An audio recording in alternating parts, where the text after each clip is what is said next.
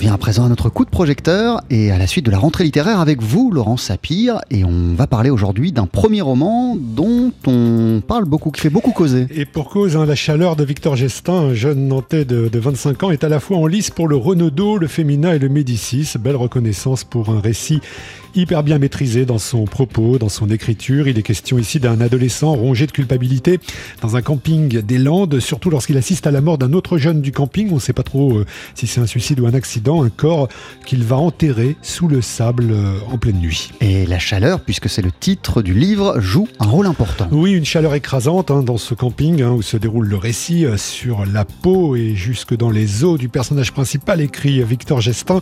Le soleil grésille comme une grosse ampoule, la piscine, la piscine du camping n'est plus qu'un étang immonde. Il y a aussi euh, cet animateur ridicule déguisé en lapin rose. En fait, ce que ne supporte pas le, personnage principal, c'est toutes ces injonctions vacancières au, bonheur formaté, surtout pour les jeunes vacanciers, hein, la danse, la drague, renserré vers la joie. Et puis donc, il y a cette canicule qui rend fou. De toute façon, Victor Gestin a toujours eu un problème avec la chaleur. Ça me rend un peu nerveux, irritable, et c'est une matière en tout cas très très intéressante euh, pour un roman, hein, de, jouer sur des sensations comme ça sur le corps. Euh.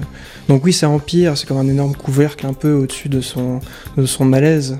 Mais d'un autre côté, la chaleur, c'est aussi euh, c'est la chaleur du désir, de la baignade. Enfin, vraiment je voulais mélanger le côté solaire et le côté plus angoissant, violent, morbide de ces vacances. Et du coup, j'ai trouvé cette idée de fiction, donc de, mettre un mort sous le sable en plein milieu d'un camping joyeux, festif.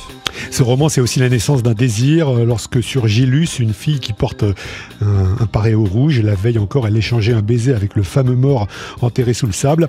Au gré des pages et de la sourde tension que le jeune romancier parvient à maintenir, surgit le fantôme d'Holden Caulfield, le célèbre héros de l'attrape-cœur de Salinger.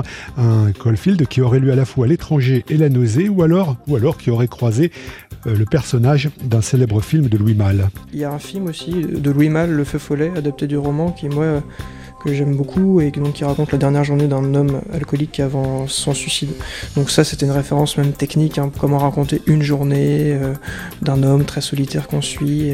Un homme, donc une journée très sombre, mais euh, par moments illuminée euh, de petits points lumineux, il rencontre un ami, il écoute de la musique.